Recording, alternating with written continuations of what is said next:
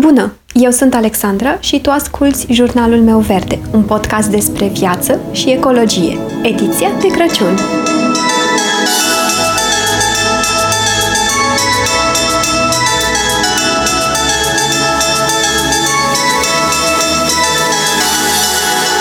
Prima sărbătoare din decembrie, ce presupune un pic de agitație în jurul ei, este sărbătoarea de Moș Nicolae.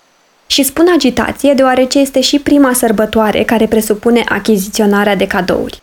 Proces care se întâmplă de cele mai multe ori pe fugă și finalizându-se cu mult mai multe lucruri cumpărate decât ar fi suficient. De cele mai multe ori ne trezim că moșul umple mai multe ghetuțe ale unei singure persoane. Pentru cei mai norocoși, cadourile sunt atât de multe că dau pe afară. E și firesc că moșul nu se poate abține din moment ce e bombardat din toate părțile cu reclame la cele mai delicioase dulciuri, iar magazinele sunt tixite cu produse care mai de care ambalate cât mai festiv. Și parcă, parcă ne dorim să avem câte ceva din toate.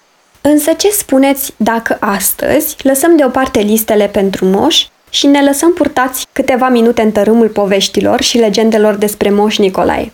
Fără inspirație de cadouri, fără sugestii de cumpărat cine știe ce obiecte eco-friendly ci să ne relaxăm un pic și cine știe poate să ne îmbogățim cunoștințele cu ceva informații despre această sărbătoare. Informații despre care, cei drept, nici eu nu știam prea multe până să mă documentez pentru acest episod. În afară de faptul că Moș Nicolae aduce cadouri în ghetuțe și că celor care nu au fost cuminți de-a lungul anului le aduce o nuia, nu știam prea multe. Și nici măcar nu știam că există și în alte țări.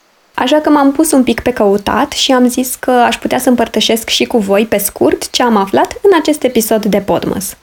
Povestea darurilor de la Moș Nicolae a început cu mii de ani în urmă, pe vremea Sfântului Nicolae. Se spune că Sfântul Nicolae a ajutat trei fete sărmane din orașul său, aducându-le în dar noaptea, fără a fi văzut, daruri de zestre. Se pare că fiind o familie foarte săracă, planul tatălui lor era să le vândă pe fete. Însă Sfântul Nicolae, auzind de aceste lucruri, s-a decis să le ajute. Așa că într-o seară le-a aruncat fiecăreia pe geam câte un săculeț cu bani. Se pare că săculeții au căzut fie în ciorapii puși la uscat, fie în ghete și că de aici ar fi obiceiul ca darurile de Moș Nicolae să fie puse în ghete. În tradiția populară, ziua de Sfântul Nicolae se spune că marchează începutul iernii. Și tot în popor se spune că în această zi nu se oferă drept cadou obiecte ascuțite, obiecte de culoare neagră, dar nici produse de machiaj sau bijuterii, întrucât acestea ar aduce ghinion posesorului. Însă legenda lui Moș Nicolae este răspândită și mai departe de granițele noastre. Astfel, fiecare țară are propriile caracteristici în ceea ce privește tradiția în jurul acestei sărbători. De exemplu, în Germania, Moș Nicolae este văzut drept un bătrân care poartă un sac în spate, o nuielușă în mână și o carte în care sunt trecute toate faptele copiilor, bune sau rele. Iar în ajun, copiii pregătesc o scrisoare cu dorințele lor și își lustruiesc ghetuțele. Și ce este haios e faptul că ei pregătesc și câțiva morcovi pentru caii moșului. În Franța, copiii lasă în schimb un pahar cu vin, iar pentru măgărușul lui pregătesc zahăr și morcov. În estul Franței se știe că Moș Nicolae vine însoțit și de Moș Nuielușă. Moș Nicolae lasă copiilor cu minți ciocolată, turtă dulce, fructe, iar Moș Nuielușă lasă copiilor care nu au fost cuminți o nuielușă. Și în Ungaria, copiii care nu au fost cuminți primesc nuiele aurii sau linguri de lemn.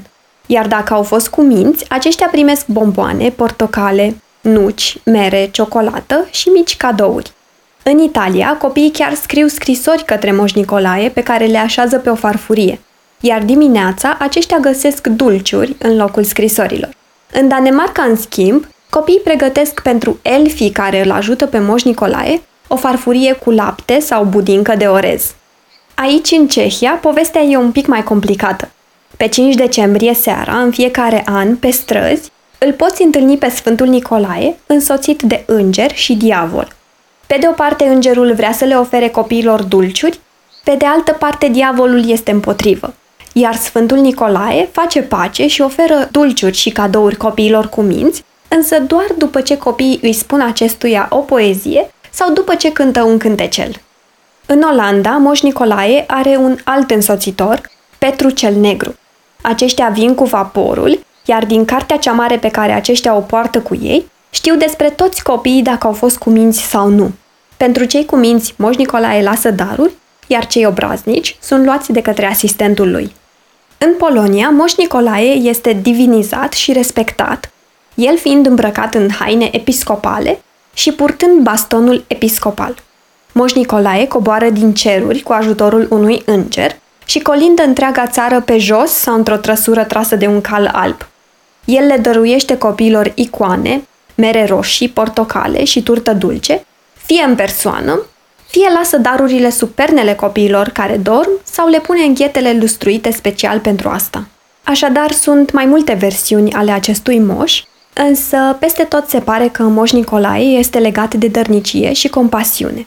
Și ce cred că ar trebui noi să avem în vedere atunci când sărbătorim, este să nu transformăm dărnicia în risipă. Ne auzim mâine! Îți mulțumesc dacă m-ai ascultat până aici și sper să mă asculți și următoarea dată.